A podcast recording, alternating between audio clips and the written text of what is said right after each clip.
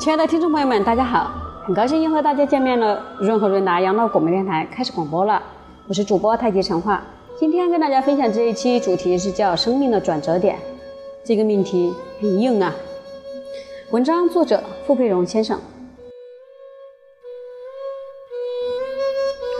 经常有人问我，儒家和其他宗教能否放在同一个平台上沟通？这个问题的前提是，儒家如果是一套哲学思想，那么它的关怀范围应该是今生今世。面对各大宗教在生前死后的议题上所采取的信仰和教义，它不是无话可说的吗？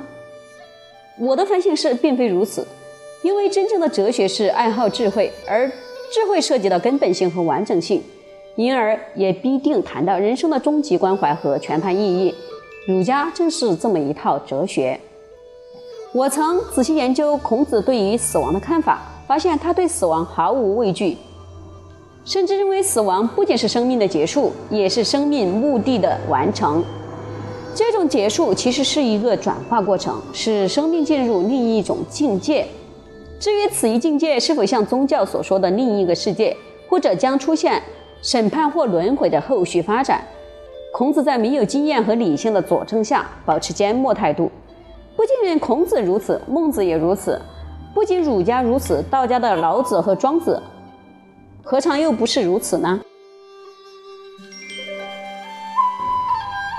《论语》中有些篇章足以显示孔子的立场，就是以死亡为生命的转折点。能够理解这个立场，就不必等到死亡那一刻了。而在人生过程中就可以觉悟生命的意义何在，其价值又要如何实现？然后若要与各大宗教对话，也就不是什么难事了。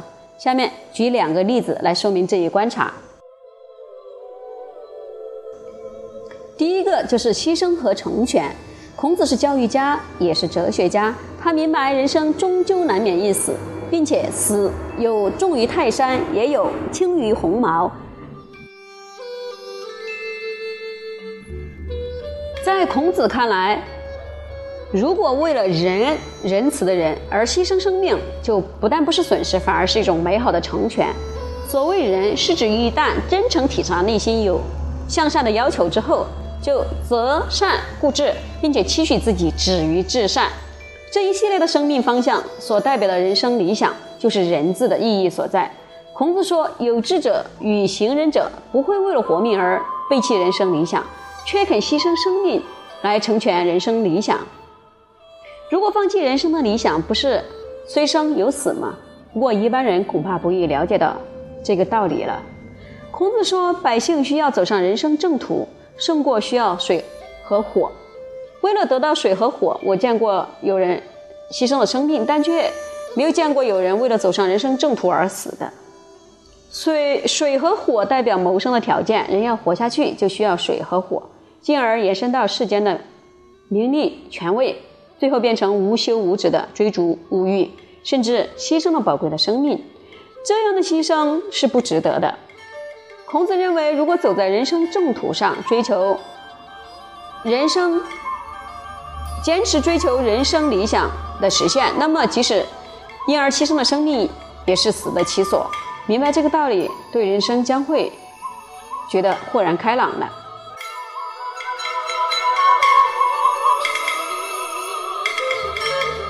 例子是说，贵在一念之间。孔子说，早晨听懂了人生理想，就算当晚要死于生命的结束也无妨。这里在《论语》一书里头，已经明确的含义表现了这一个深刻的意义。首先是死是何等重大的事，为什么孔子说起来那么轻松呢？好像在这种情况下，死亡完全没有遗憾似的。为什么听懂了人生理想？竟是如此关键的事情呢？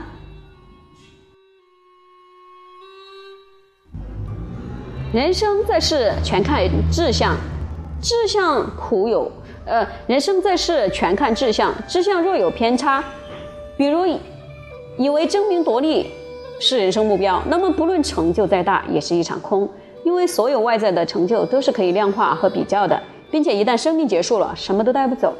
正确的志向并不会排斥或者是漠视外在的成就，但是一定会把焦点转向内在的自我修养，期许自己由平凡人转化为君子，从真诚出发，一生择善固执，最后努力止于至善。只有做到这一点，人的生命才有自主性，人格才能挺立起来，并且真正彰显了人的尊严。孔子在此谈到朝夕、早晨、晚上，意思是只要一念之转，转对了方向，就算只能再活一段很短暂的时间，也不会觉得惋惜了。为何会是这样呢？因为一念之间顿觉昨非而今是。体认生命充满无限的希望，能在这种希望状态中活着，一刹那无异于永恒，又怎么会在乎死亡的威胁呢？